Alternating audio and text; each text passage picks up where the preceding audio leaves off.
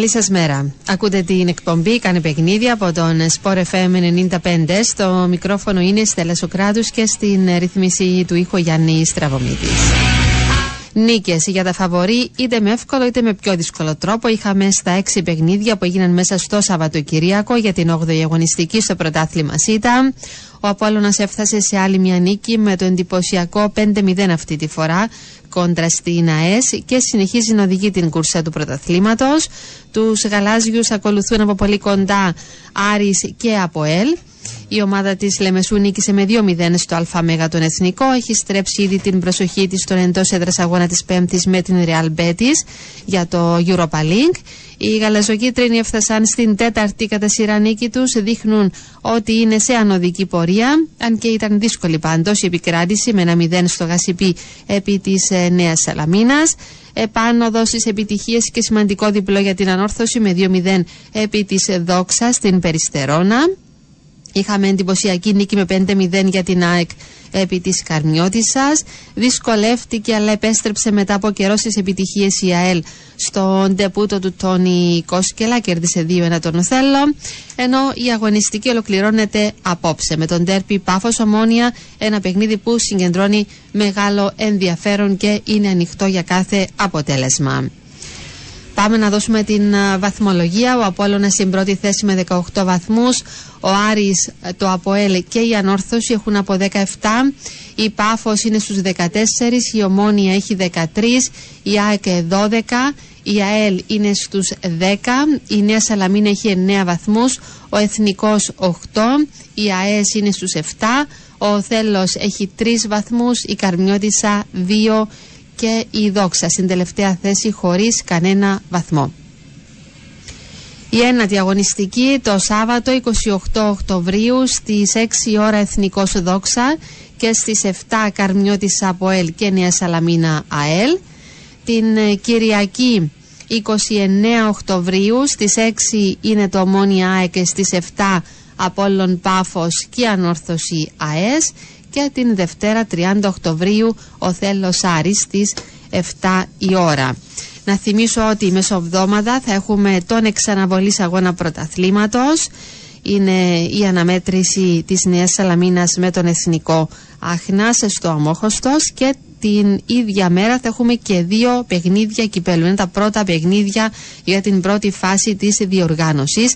Επίσης στις 7 η ώρα από Ελπέγια και Ολυμπιακός Καρμιώτησα σε Γασιπί και Μακάριο αντίστοιχα και βεβαίως είπα και προηγουμένως για τον αγώνα του Άρη κόντρα στην Real Betis την ερχόμενη Πέμπτη 7 και 45 στο ΑΜ για το Europa League.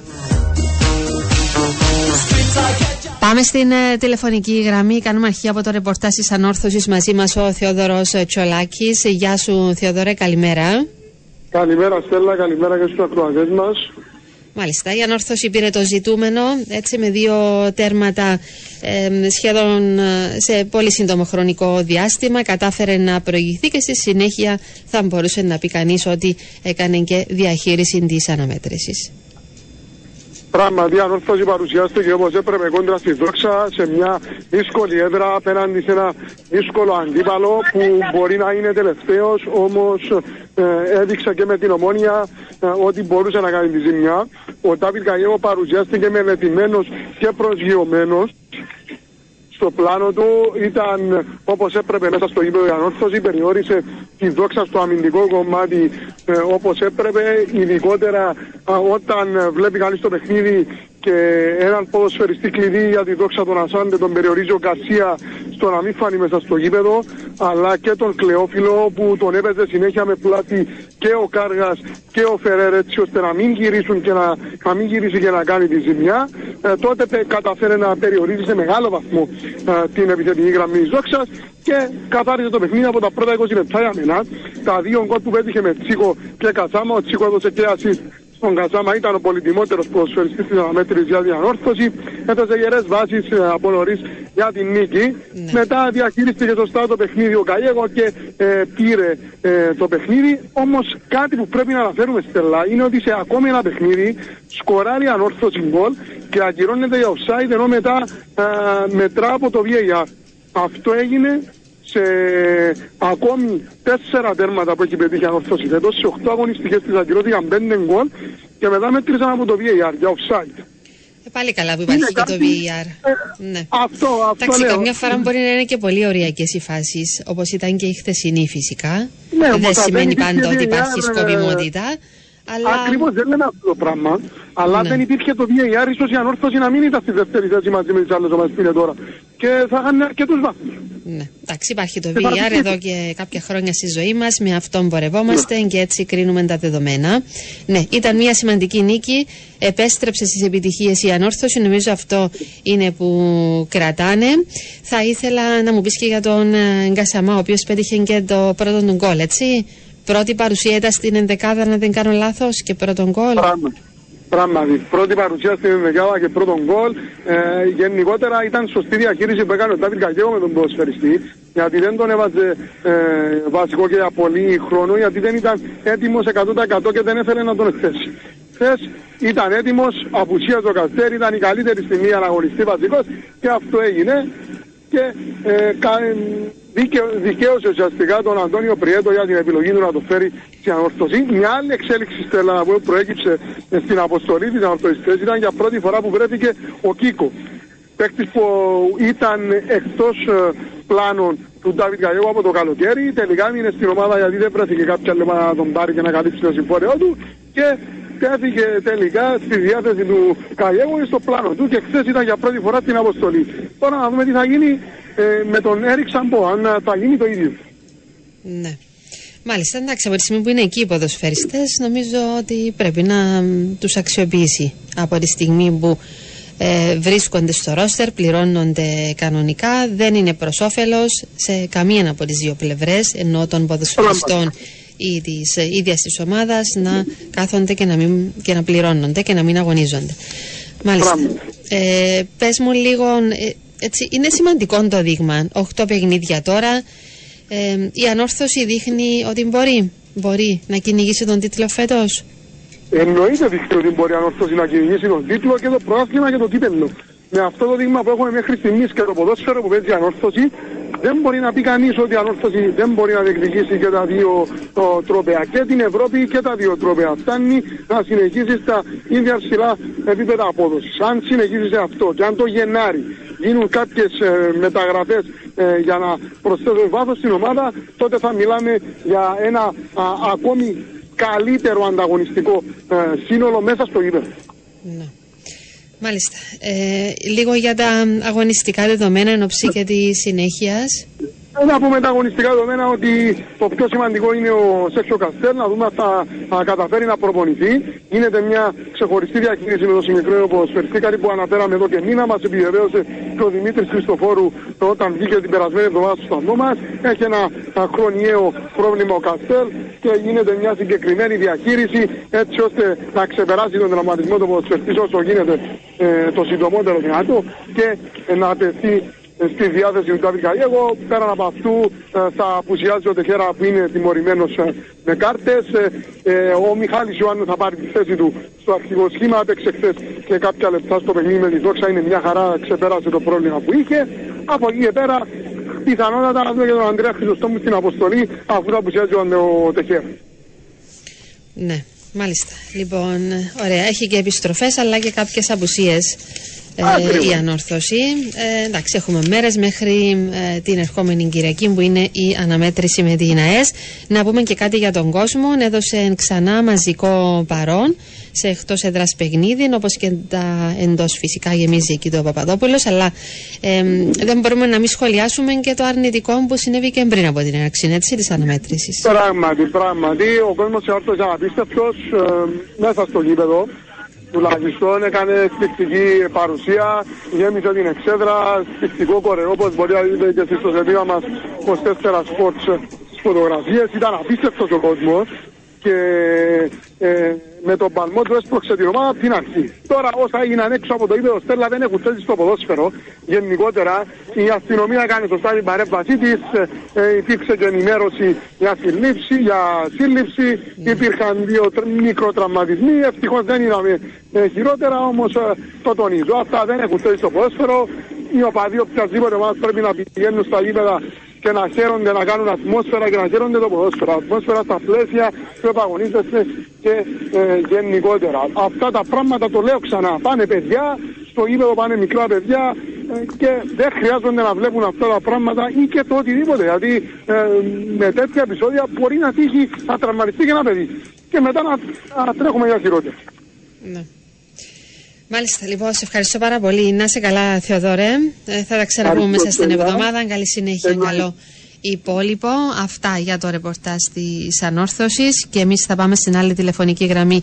Έχουμε μαζί μας τον uh, υπεύθυνο επικοινωνίας του Άρη, τον Κώστα Παπαδόπουλο. Γεια σου, Κώστα, καλημέρα.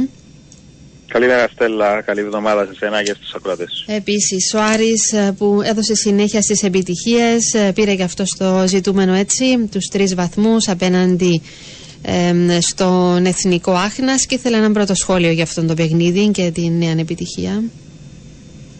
Ναι, λέγαμε πριν από το παιχνίδι ότι θα πρέπει να είμαστε σοβαροί και συγκεντρωμένοι ε, από το ξεκίνημα για να μπορέσουμε να πάρουμε το ποθητό αποτέλεσμα που ήταν η νίκη και τρεις βαθμοί απέναντι σε μια ομάδα που έχει δείξει καλά στοιχεία μέχρι τώρα όπως είναι ο Εθνικός Άχνας. Η πραγματικότητα είναι ότι μπήκαμε πολύ δυνατά στο παιχνίδι Στέλλα και καταφέραμε πριν το πεντάλεπτο να ανοίξουμε το σκορ. Από εκεί και πέρα η ομάδα μας συνεχίζει να είναι επιθετική. Πετύχαμε και δεύτερο γκολ, είχαμε και το κάρι και κάποιες άλλες καλές ευκαιρίες για να διευρύνουμε το σκορ. Δεν τα καταφέραμε. Στο δεύτερο ημίχρονο χωρίς αυτό να είναι η οδηγία από τον προπονητή οι ποδοσφαιριστές κατέβασαν uh, ρυθμό, κατέβασαν την ένταση προφανώς έχοντας κατά νου και το παιχνίδι της Πέμπτης αλλά τελικά καταφέρουμε να πάρουμε το ζητούμενο χωρίς να απειληθούμε ιδιαίτερα ναι. φτάσαμε σε μια δίκαιη νίκη και πλέον βλέπουμε την πέτηση mm-hmm. Μάλιστα. Ε, ήθελα να σε ρωτήσω γιατί έγιναν κάποιες δηλώσεις από τον προπονητή του Εθνικού Άχνας ε, φαντάζομαι ότι διαφωνείτε, έτσι. Είπαν ότι ε, μια ομάδα υπήρχε στο γήπεδο και αυτή ήταν ο εθνικός. Ε, για να είμαι ειλικρινής, ε, μας ξάφνιασε λίγο με τις δηλώσεις του αρχικά, γιατί ε, στην συνέχεια όταν ε, υποβλήθηκαν ερωτήσεις στον προπονητή του εθνικού, είπε, έδωσε συγχαρητήρια στον Άρη και είπε ότι ο Άρης ήταν καλύτερος και άξιζε την νίκη, δηλαδή Α, δύο αντίφατικές δηλώσεις. Ναι, ναι αντιφατικές δηλώσεις, οπότε ε, ε, ενδεχομένως θέλει χωρίς να ξέρω ότι είχε στο μυαλό του άνθρωπος, ίσως να έχει να κάνει και με τη γλώσσα, δεν ξέρω.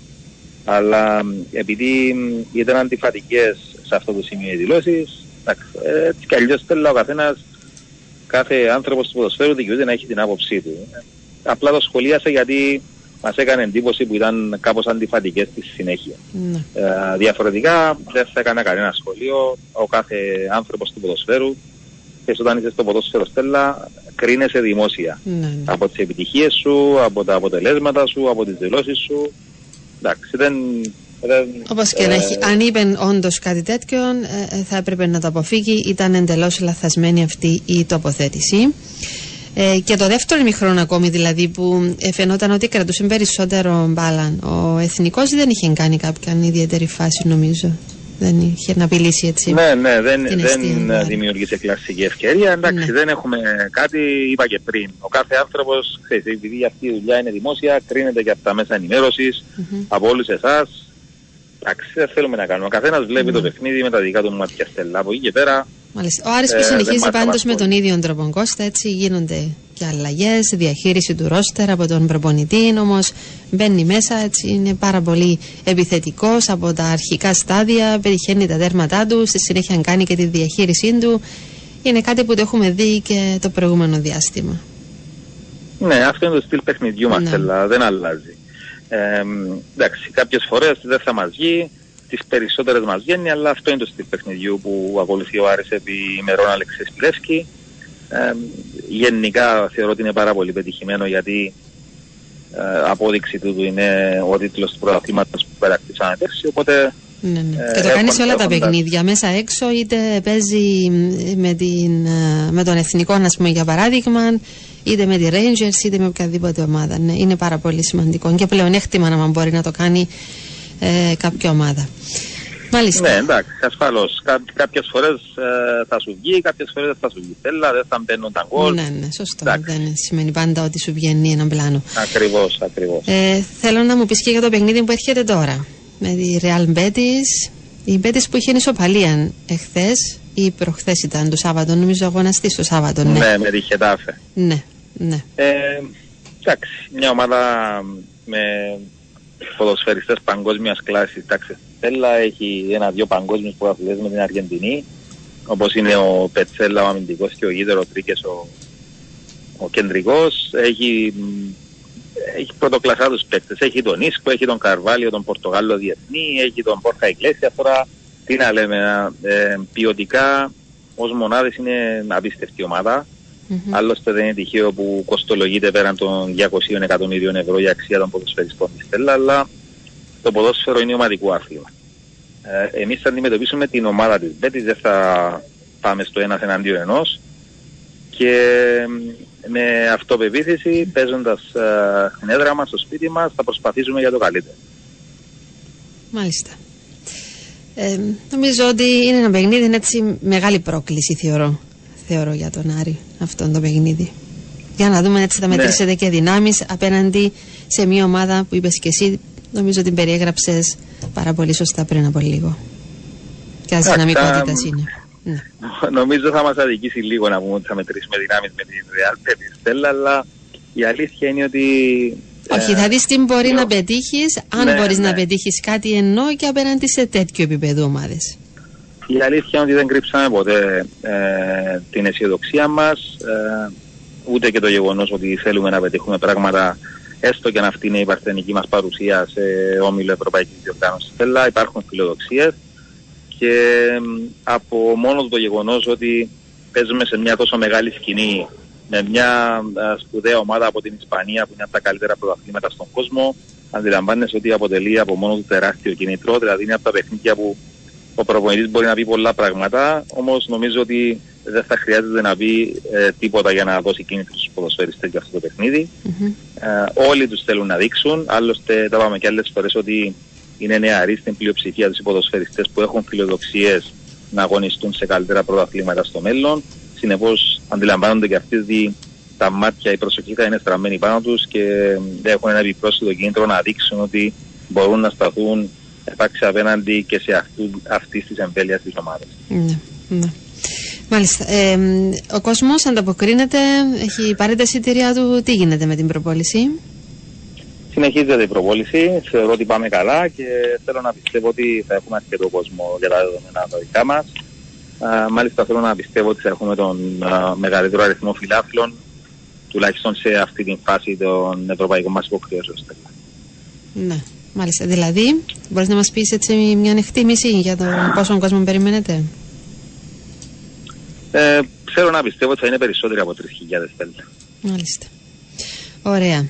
Ε, για, το, για τα αγωνιστικά δεδομένα, Κακόριν, Γιάνγκο; Ο Γιάνγκο δεν έχει κάποιο θέμα. Ο λόγος που προτιμήθηκε να μείνει εκτός τελευταία στιγμή από την αποστολή ήταν για να πάρει κάποιες ανάσες ξεκούρασης επιπρόσθετες γιατί ε, ήταν με την εθνική του ομάδα και η επιστροφή του ήταν προγραμματισμένη μέσω Γαλλίας αλλά λόγω των ε, πολύ αυστηρών μέτρων που επικρατούν στα αεροδρόμια της Γαλλίας καθυστέρησε πολύ να επιστρέψει Στέλλα την Πέμπτη το βράδυ και προτιμήθηκε να μην αγωνιστεί, να μην είναι καν στην αποστολή.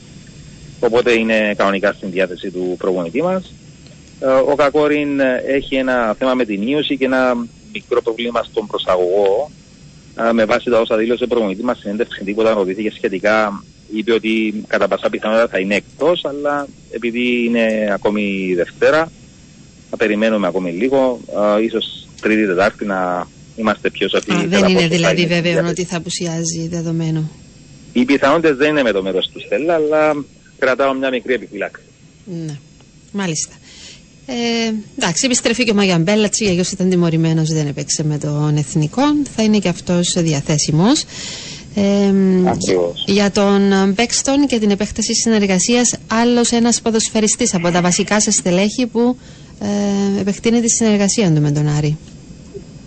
Ναι, ο Σουηδός έχει ρίξει φοβερά στοιχεία από τη μέρα που είστε. απλά να αναφέρω Στέλλα ότι αυτή είναι μόλις η δεύτερη σεζόν του στον Άρη και μετράει ήδη 50 συμμετοχές. Ε, είναι πολύτιμος ποδοσφαιριστής για μας και θεωρούμε ένας από τους πλέον εξελίξιμους παίκτες και ήταν λογική εξέλιξη να επεκτείνουμε τη συνεργασία γιατί και ο ίδιος είναι ικανοποιημένος, είναι χαρούμενος στον Άρη ε, και ήταν ε, στο πλαίσιο των ανανεώσεων που κάνουμε με τους ποδοσφαιριστές που είναι στο ρόστερ της ομάδας μας. Δεν είναι ο πρώτος και ενδεχομένως να μην είναι ούτε και ο τελευταίος. Ναι, υπάρχουν και άλλοι ακόμη; Δεν τους έχετε ανανεώσει όλους; Εντάξει, τώρα δεν έχω τη λίστα μπροστά μου, αλλά φαντάζομαι ότι. Οι παραπάνω, ναι, νομίζω. Ναι, ναι. Οι, ναι. οι περισσότεροι, ναι. ναι. Είναι και αυτό έτσι ένα πλεονέκτημα για τον Άρη. Ε, πολύ σημαντικό. Σε ευχαριστώ πάρα πολύ Κώστα, θα τα ξαναπούμε. Καλή συνέχεια να ευχηθώ. Ε, καλό υπόλοιπο. Εγώ ευχαριστώ, Στέλλα, καλή συνέχεια. Έγινε. Αυτά από τον uh, Κώστα Παπαδόπουλο, υπεύθυνο επικοινωνίας uh, του Άρη. Ο, ο φίλος 445 μας λέει ε, καλημέρα και σε εσάς καταρχήν. Ε, το, δήλωση, το πιο ποιοτικό και πλήρες ρόστερ με βάθος το έχει ο φετινός Απόλλωνας. Τελεία και παύλα λέει. Μάλιστα. Ε, δεν θα διαφωνήσω, έχει πάρα πολύ καλό ρόστερ ο Απόλλωνας. Τώρα ε, θα δούμε και τις αντοχές των ομάδων και πώς θα εξελιχθεί ο φετινός ε, μαραθώνιος. Θα είναι σίγουρα ε, πολλές και μεγάλες οι μάχες για το πρωτάθλημα φέτος. 29.50 θέλετε να επικοινωνήσετε μαζί μας, είναι 10 και 31 λεπτά, πάμε αμέσως σε δελτίο και διαφημιστικά και επιστρέφουμε.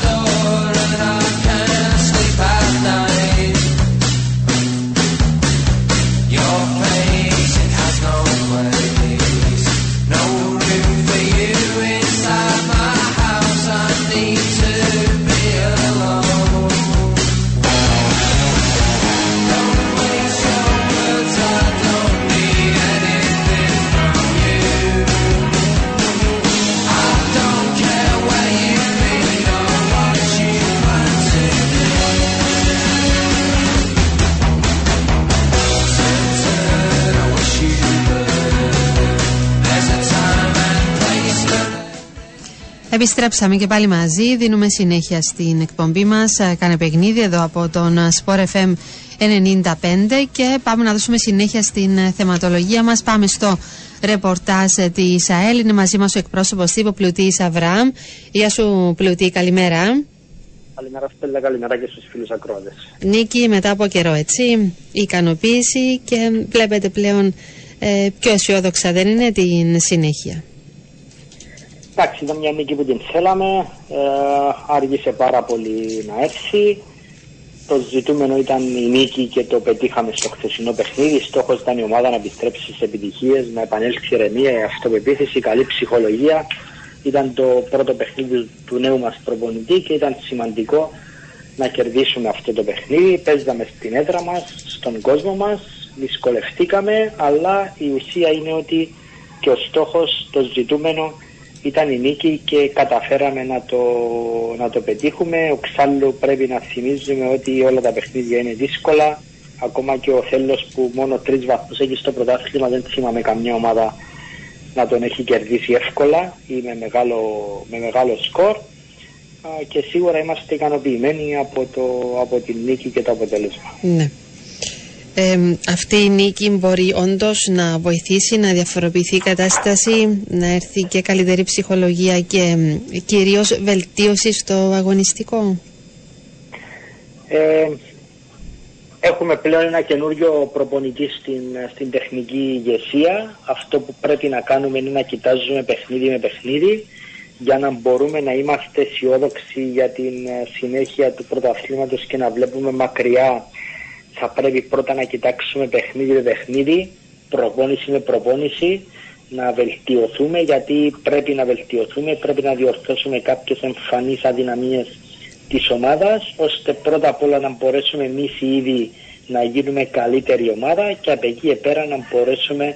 να ανταγωνιστούμε α, τις υπόλοιπες ε, ομάδες. Από το χθεσινό παιχνίδι όπως και από κάθε παιχνίδι πρέπει να δούμε και τα θετικά και τα αρνητικά, να κρατήσουμε τα θετικά και να χτίσουμε πάνω σε αυτά και να βελτιώσουμε τα αρνητικά για να μπορούμε να διορθώσουμε και να γίνουμε καλύτεροι. Γιατί και στο, στο χθεσινό παιχνίδι μάλλον είδαμε δύο πρόσωπα από την ομάδα μας. Ναι. Είδαμε ένα ενθαρρυντικό πρώτο ημίχρονο, μια καλή εμφάνιση, προηγηθήκαμε στο σκορ, είδαμε μια ομάδα να κυκλοφορεί καλά την μπάλα, να δημιουργεί, να κάνει ευκαιρίες και θα μπορούσαμε να πετύχουμε και δεύτερο γκολ και να καθαρίσουμε νωρίς το παιχνίδι και από την άλλη είδαμε ένα δεύτερο ημίχρονο, μια δικαιολόγητη νευρικότητα θα έλεγα από τους ποδοσφαιριστές μας. Δώσαμε χώρο και δεν πιέσαμε όσο έπρεπε τον, τον αντίπαλο παρά το γεγονός ότι δεν ήταν οδηγίες του προπονητή. Ο αντίπαλος μας πίεσε, μας ισοφάρισε και από εκεί και πέρα μας αφύπνισε τον γκολ του Οθέλου. Ευτυχώς που καταφέραμε να πετύχουμε γκολ και να πάρουμε την νίκη, γιατί ήταν δύσκολα τα πράγματα. Mm. Με τον Μεντόσα που το χαρήκαμε και ιδιαίτερα, γιατί ξέρετε πολύ καλά ότι πέρασε ένα α, πολύ σοβαρό προσωπικό α, οικογενειακό πρόβλημα τον τελευταίο καιρό. Επανήλθε και αυτός δρυμύτερος, το χάρηκε και ο ίδιος πάρα πολύ. Mm-hmm. Και σίγουρα είναι μια επιτυχία που θα πρέπει να χτίσουμε πάνω σε αυτή και να κοιτάζουμε παιχνίδι με παιχνίδι και όχι πολύ μακριά. Μάλιστα. Ναι. Είναι γεγονός για τον Μεντόσα, για αυτόν που λες και για τον κόλ που σημείωσε. Θα το βοηθήσει και τον ίδιο προφανώς. Ε, αλλά και γενικότερα, ναι, του βγήκαν του προπονητή αλλαγές, διαφοροποιήθηκε ε, λίγο η εικόνα της ομάδας. Εκεί που είχε πάρει τα πάνω του ο Θέλος και έδειχνε να είναι καλύτερη πάντως ομάδα μέσα στον αγωνιστικό χώρο σε ένα σημαντικό και μεγάλο διάστημα του δεύτερου ημιχρόνου. Μάλιστα. Ε, για τον ε, κύριο Κόσκελα, έτσι στον τεπούτο του, είναι αντιληπτό ότι δεν μπορεί να αλλάξει τα πάντα σε μία μέρα. Αλλά ε, τι βλέπετε κι εσείς, πώς μπορεί να διαφοροποιηθεί η κατάσταση; Ασφαλώς και δεν μπορεί να αλλάξει τα πάντα σε μια μέρα. Σε τρεις μόλις τέσσερις προπονήσεις που πρόλαβε και έκανε, όπως είπε και ο ίδιος, δεν έμαθε καλά-καλά τα ονόματα και τα πρόσωπα των ποδοσφαιριστών. Ναι. Θέλει χρόνο, θέλει μεθοδικότητα, θέλει σκληρή δουλειά. Έδειξε από τις πρώτες, από τις πρώτες κιόλας προπονήσεις ότι είναι ένας σοβαρός και πειθαρχημένος προπονητής. Προσπαθεί να βάλει καινούργια στοιχεία μέσα στην ομάδα. Τα είδαμε αυτά στο πρώτο ημίχρονο. Ε, από εκεί και πέρα θα πρέπει να μεγαλώσουμε αυτό το διάστημα, το καλό διάστημα της ομάδας, σιγά σιγά να μάθει και ο ίδιος στους ποδοσφαιριστές, τι μπορεί να προσφέρει και σε ποιες θέσεις μπορεί να προσφέρει ο καθένας. Θα έχει και περισσότερες επιλογές αυτή την εβδομάδα γιατί επανέρχονται και ο Φιλίπποβιτς και ο Μόρσεϊ θα έχει στην διάθεση, είναι σε καλύτερη κατάσταση και ο Γιωρολέμο. Ε, και σιγά σιγά περιμένουμε και εμείς να δούμε καλύτερα πράγματα. Σίγουρα είναι πολύ θετικό το γεγονός ότι στο πρώτο παιχνίδι το ξεκίνησε με νίκη, ήταν το ζητούμενο, το μοναδικό ζητούμενο για το χθεσινό παιχνίδι και από εκεί και πέρα από το αμέσως επόμενο κιόλας παιχνίδι όσο έτσι α, περισσότερο καιρό είναι ο κύριος Κώστηλας στην ομάδα μας θέλουμε να βλέπουμε και εμείς περισσότερη βελτίωση στην ομάδα. Ναι. Μάλιστα. Ε, βασικά για το επόμενο παιχνίδι, δηλαδή με τη Νέα Σαλαμίνα, ε, δεν θα υπάρχει καμία απουσία; Ο Μεντόσα έχει συμπληρώσει κίτρινες ναι. κάρτες. Το πανηγύρισε έντονα χθες. Έβγαλε την φανέλα και πήρε κίτρινη κάρτα. Ναι. Δεν πειράζει, χαλάλι. Ε, θα παίξει στο παιχνίδι με τη Νέα Σαλαμίνα και θα απουσιάσει στο επόμενο ένα μικρό πρόβλημα που είχε ο Μπάστος στο παιχνίδι χθες που έγινε αλλαγή. Πιστεύω ότι δεν θα είναι κάτι σοβαρό για να τον κρατήσει εκτός. Οπότε πιθανότατα όλοι οι ποδοσφαιριστές να είναι στην διάθεση του κυρίου Κόσκελα για το επόμενο παιχνίδι με τη Νέα Σαλαμίνα. Ναι. Μάλιστα. Για τον Γερολέμο, έτσι περισσότερο ως φημολογία έχει να αναπτυχθεί ένα σενάριο, αλλά από ό,τι καταλαβαίνω δεν ισχύει οτιδήποτε. Είναι κανονικά στο ρόστερ και υπολογίζεται αν όταν ετοιμαστεί εννοώ, όταν είναι έτοιμος από πλευράς φυσικής κατάστασης έτσι και αγωνιστικής. Ναι, ο Γερόλεμο προπονείται κανονικά με την ομάδα. Θυμολογία που αναπτύχθηκε περί εγγραφής του ή όχι δεν ανταποκρίνεται στην πραγματικότητα. Α, είναι στην διάθεσή μας, στην διάθεση του προπονητή. Προπονείται κανονικά, ανεβάζει ρυθμό, είναι σε πολύ καλή κατάσταση και θα τεθεί στην διάθεση και αυτός του προπονητή από αυτή την εβδομάδα. Αν όλα πάνε καλά. Και πλέον, ε, εντάξει, αντιλαμβάνεστε, 23 ποδοσφαιριστές θα είναι στην αποστολή. Κάποιοι θα πρέπει να μείνουν εκτός και αυτή την εβδομάδα από την στιγμή που όλοι θα είναι στην διάθεση του, του προπονητή. Οπότε, α, φυσιολογικά θα δούμε κάποιους ποδοσφαιριστές που θα πρέπει να μείνουν εκτός αποστολής για το παιχνίδι του σαββατου mm-hmm. Μάλιστα, ωραίο και τον κόλ του Μακρύ, έτσι ήταν το πρώτο του φετινό. Ε, νομίζω έχει πετύχει ακόμη ένα Μακρύ στο, στο φετινό πρωτάθλημα, δεν κάνω λάθος. Ε, ήταν πάρα πολύ καλό στο χθεσινό παιχνίδι και ο Μακρύς και τα υπόλοιπα παιδιά, ειδικά στο πρώτο εμίχρονο ξεκινήσαμε όπως έχω πει ε, πάρα πολύ καλά. Ε, η εμφάνιση του δεύτερου ημιχρόνου δεν ήταν η ανάλογη, όμως περιμένουμε ότι από παιχνίδι παιχνίδι θα γινόμαστε καλύτεροι με την στήριξη και του κόσμου που είναι πάντα δίπλα μας για να δούμε πού μπορούμε να φτάσουμε στο φετινό πρωτάθλημα. Επαναλαμβάνω ότι θα mm. πρέπει εμείς οι ίδιοι να βελτιωθούμε, να γίνουμε καλύτεροι για να μπορέσουμε να διεκδικήσουμε με τις υπόλοιπες ομάδες που θα έχουμε να ανταγωνιστούμε τους στόχους μας στο φετινό πρωτάθλημα. Μάλιστα. Με βάση τα στατιστικά εδώ ότι σκόπε έναν γκολ έχουν σημειωμένο το μακρύν όπως και να έχει.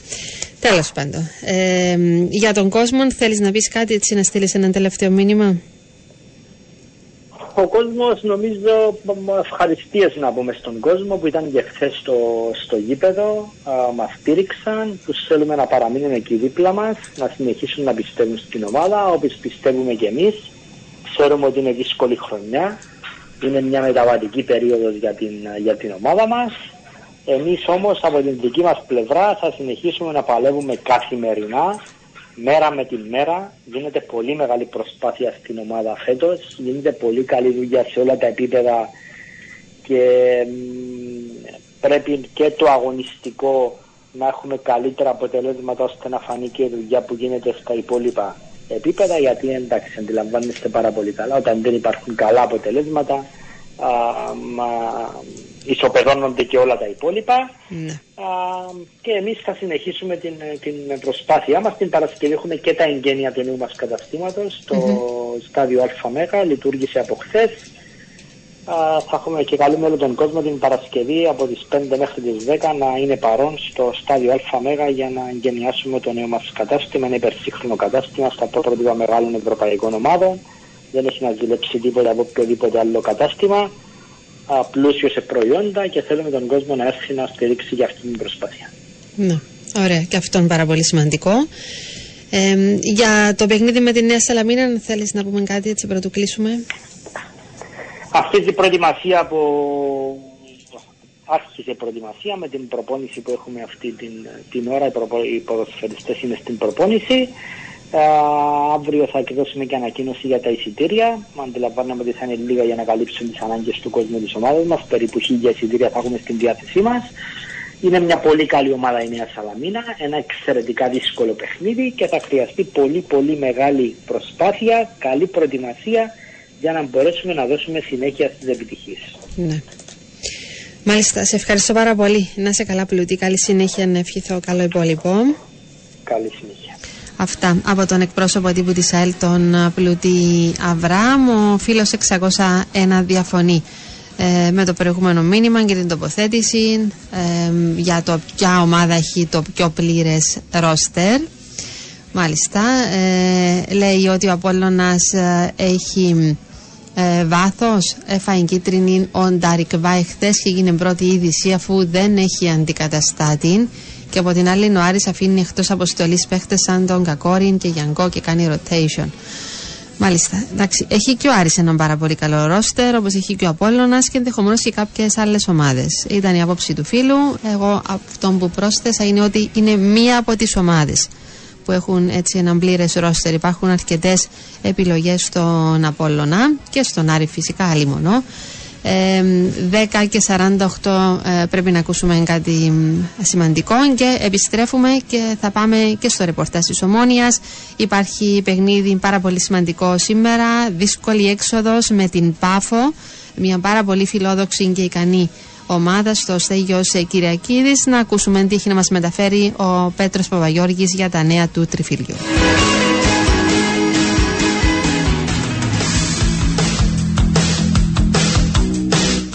Πάμε λοιπόν στον α, Πέτρο Παπαγιώργη για το ρεπορτάζ της Ομόνιας. Γεια σου Πέτρο, καλημέρα. Καλημέρα Στέλλα. Καλημέρα και στους ακροατές του Sport FM 95. Μάλιστα. Με το πιο ενδιαφέρον ενδεχομένως σε παιχνίδι σε αυτή την αγωνιστική ε, πέφτει η αυλαία, είναι η αναμέτρηση της Πάφου με την Ομόνια. Για τους πράσινους τι μπορούμε να πούμε έτσι, για αυτό το παιχνίδι και τη σημασία του; Ε, Σαφώς και είναι το πιο ενδιαφέρον παιχνίδι γιατί είναι ένα παιχνίδι μεταξύ δύο ομάδων ε, οι οποίες έχουν πρωταγωνιστικούς στόχους. Ε, το ότι είναι δύσκολο το παιχνίδι για την Ομόνια είναι γεγονός. Όπως είναι το ίδιο δύσκολο και για την Πάφο. Ε, είναι ένα παιχνίδι μεταξύ δύο ομάδων ε, οι οποίες έχουν φιλοξίες και οι οποίες ε, θέλουν την νίκη ε, οπωσδήποτε. Τώρα, η Ομόνια ε, σαφώς και έχει πολύ καλές πιθανότητες νίκης, όμως εκείνο το οποίο πρέπει να προσέξει είναι να διορθώσει την εικόνα την οποία είδαμε στο τελευταίο παιχνίδι προς διακοπής με την ΑΕΦ και συγκεκριμένα να διορθώσει τον τρόπο που αμήνεται.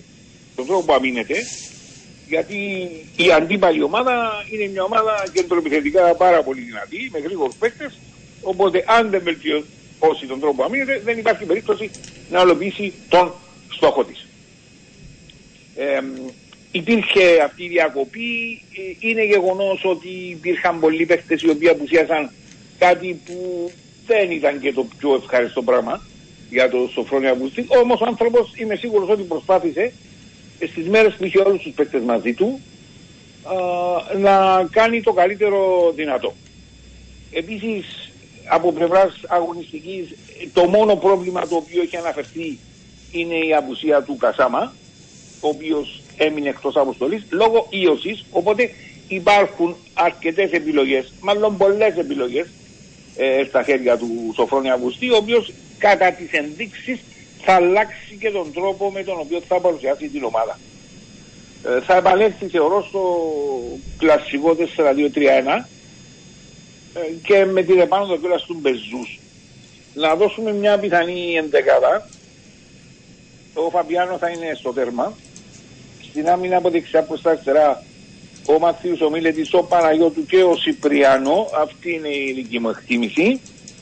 Χωρίς να αποκλείονται και ναι, αλλαγές. Είναι και ο Λέζιαξ αριστερά. Θυμίζω είναι, και, ο Λάγκ που έκανε πολύ καλές παρουσίες με την εθνική και του. Έκανε πολύ καλές παρουσίες σε σχέση με τον Νικόλα Παναγιώτου που δεν πήγε και τόσο καλά στο τελευταίο παιχνίδι.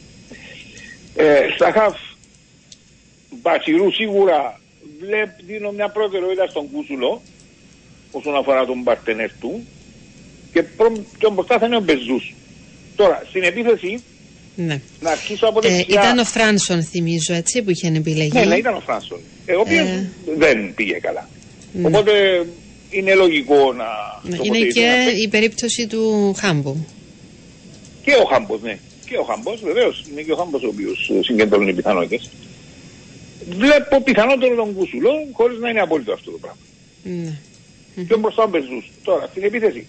Δεξιά, αν με ρωτάς εμένα για τον πιο φορμαρισμένο, βλέπω τον Αλιού. Είναι σε πολύ καλή κατάσταση το παιδί. Να παίξει δεξιά εννοείς; Ναι, να παίξει δεξιά, ναι. Ε, είναι, είναι σε καλύτερη κατάσταση και από τον ε, Λοΐσου, πόσο μάλλον και από τον Σίμιτς.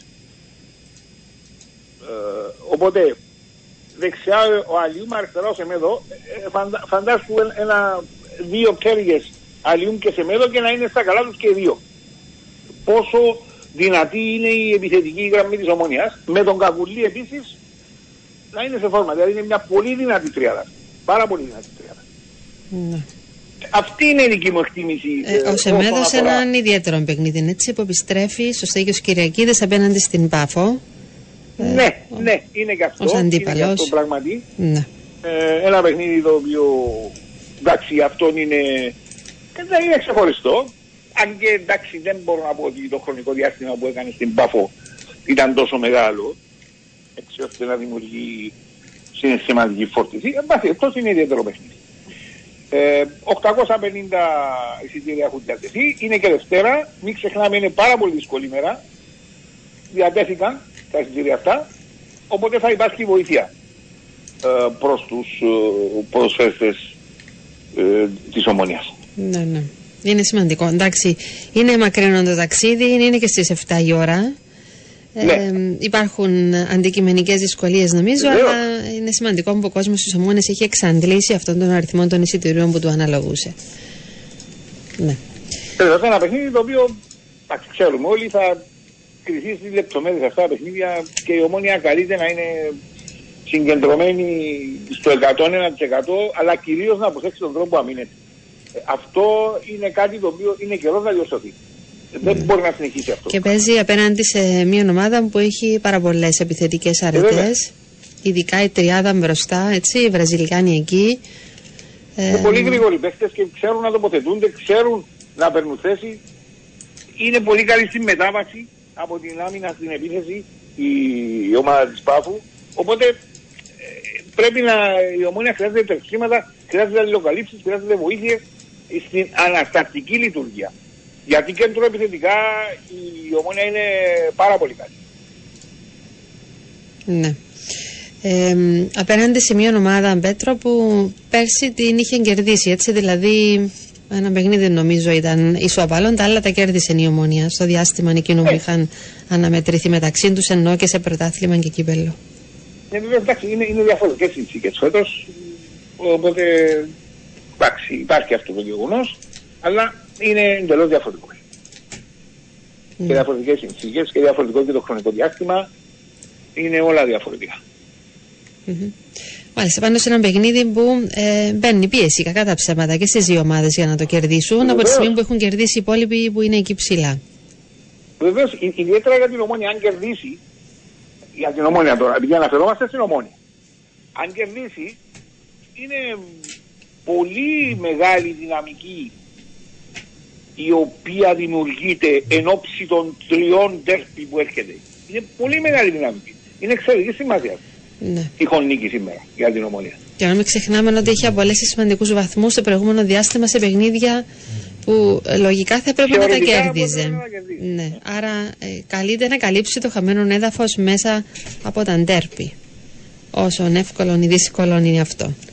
Ε, Είναι δύσκολο, αλλά θα προσπαθήσει. Είμαι σίγουρος επί τούτου. Μμμ. Μάλιστα. Ε, έχουμε κάτι άλλο, βγαίνει κάτι άλλο από το ρεπορτάζ της Ομόνιας; Ναι, ε, να, να θυμίσω, γιατί είναι η, ο- η ομάδα της παιδόσφαιρας της Ομονιάς, αναχωρεί αυτή την ώρα για την ε, Σλοβενία, όπου θα αγωνιστεί με την Μούρσκα Σόμποτα ε, για το Σεφ Challenge Cup ε, αντρών, το ευρωπαϊκό αυτό παιχνίδι. Και είναι καλά να το πούμε, ε, γιατί η ομάδα αυτή τίμησε την Κύπρο ιδιαίτερα, πήγε στους 8 της Ευρώπης στον ίδιο θεσμό και φιλοδοξεί και σήμερα, μάλλον και φιλοδοξεί και στα δύο παιχνίδια, είναι στις 25-26 του μήνα και τα δύο θα είναι στη Σλοβενία, φιλοδοξεί ότι θα αρχίσει επιτυχώς και τη φετινή της ε, προσπάθεια. Επίσης, να αναφέρουμε για την ομάδα του Βόλεϊ ότι έκανε και μια μεταγραφή ε, πριν δύο-τρεις μέρες ο Μπαρέτο, ο Βενεζουελανός πετοσφαιριστής Μπαρέτο, ο οποίος αγωνιζόταν στη Σαλαμίνα, εντάχθηκε στην Ομόνια ε, σε αντικατάσταση του Τυνήσιου του Ισμαήλ, ο οποίος ε, τραυματίστηκε. Ναι. Άρα ε, είναι μια ομάδα η οποία αξίζει από τους ομονιάτες περισσότερη προσοχή και θα αναφερθώ και σε αυτό στο παιχνίδι με το Super Cup 300, το παιχνίδι του Super Cup με την ανόρθωση 300 εισιτήρια δεν διέθεσε η ομονία διέθεσε μόνο 120 αυτό έτσι προς γνώση βέβαια έχει δημοσιευτεί αλλά το επαναλαμβάνω ναι. η ομάδα αναχωρεί για την Σλοβενία μέσω Ζάγκρεπ σήμερα Μάλιστα, σα ευχαριστώ πάρα πολύ. Να είσαι καλά, καλή συνέχεια. Επίσης. Ε, έχει εκδώσει και μία ανακοίνωση. Βασικά μ, η, η Ομόνια θυμίζει ε, μ, ότι η οικογένεια α, του τριφυλιού είχε γίνει φτωχότερη με τον αναπάντεχο τότε θάνατο του Ηλία Πούλου. Ήταν 23 Οκτωβρίου του 1993, είχε χάσει τη ζωή του σε αυτοκινητιστικό δι- ατύχημα. Επέστρεφε στο σπίτι του από το οίκημα της Ομόνιας. Ο Ηλίας Πούλος αν και έφυγε νέος σε ηλικία μόλις 48 ετών πρόλαβε και άφησε πίσω του ανεκτήμητο έργο. Κατήχε από το 90 μέχρι την ημέρα του θανάτου του το πόστο του αντιπροέδρου του Σωματείου. Διαδραμάτισε πρωταγωνιστικό ρόλο στο να δημιουργήσει ομόνια δικό της προπονητικό κέντρο. Ήταν ο άνθρωπος που οραματίστηκε τη δημιουργία ενός σύγχρονου αθλητικού κέντρου και με τη δράση του συνέβαλε στο να γίνει το όνειρο πραγματικότητα το 88 με 89. Αυτός ήταν και ο λόγος που μετά τον θάνατο του Ηλιαπούλου το αθλητικό κέντρο της Ομόνιας πήρε το όνομά του, το οποίο διατηρεί μέχρι και σήμερα. Μάλιστα, για την ΠΑΦΟ να πούμε ότι δεν προκύπτουν οποιαδήποτε αγωνιστικά προβλήματα, τουλάχιστον αυτή είναι η ενημέρωση. Όλοι είναι στη διάθεση του κυρίου Καρσέδο, ο οποίος καλείται να επιλέξει τους καλύτερους, τους πιο έτοιμους, τους κατάλληλους, όπως ο ίδιος κρίνει για την απόψινή αναμέτρηση. Επαναλαμβάνω, αρχίζει στις 7 σε ραδιοφωνική μετάδοση από τον Sport FM και τηλεοπτικά από την CableNet. Πάμε σε αθλητικό δελτίο ειδήσεων και διαφημιστικά επανερχόμαστε.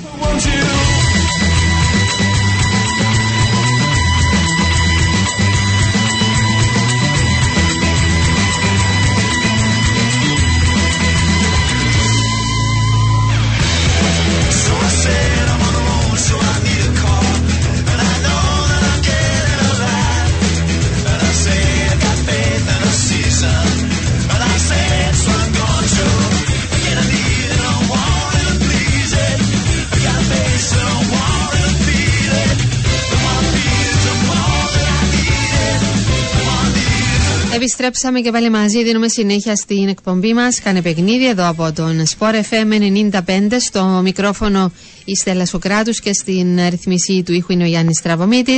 Και πάμε στο ρεπορτάζ του Απόλωνα. Είναι μαζί μας στην τηλεφωνική γραμμή εκπρόσωπος τύπου Φανούριος Κωνσταντίνου. Γεια σου, Φανούριε, καλημέρα. Ε, καλό πρωινό, καλό πρωινό για του ακροάτε. Μάλιστα. Ο Απόλωνα που έδωσε συνέχεια στις επιτυχίες, αυτή τη φορά έτσι και με έναν σκορ ευρύ. Έτσι, πάρα πολλά τέρματα χθες, πέντε στο σύνολο απέναντι στην ΑΕΣ. Εντάξει, εμείς κρατάμε το νικηφόρο πέρασμα μας από τη Λάρνακα. Γνωρίζαμε ότι θα ήταν πολύ δύσκολο παιχνίδι.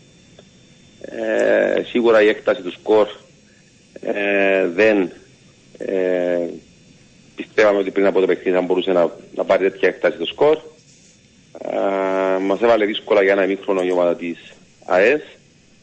Ε, από εκεί πέρα το δεύτερο γκολ νομίζω στο 46 του Μάρκες ε, έγινε καθαρά την πλάστιγκα ε, προς το μέρος ε, της ομάδας μας. Επαναλαμβάνω ότι δεν έχουμε πετύχει τίποτα.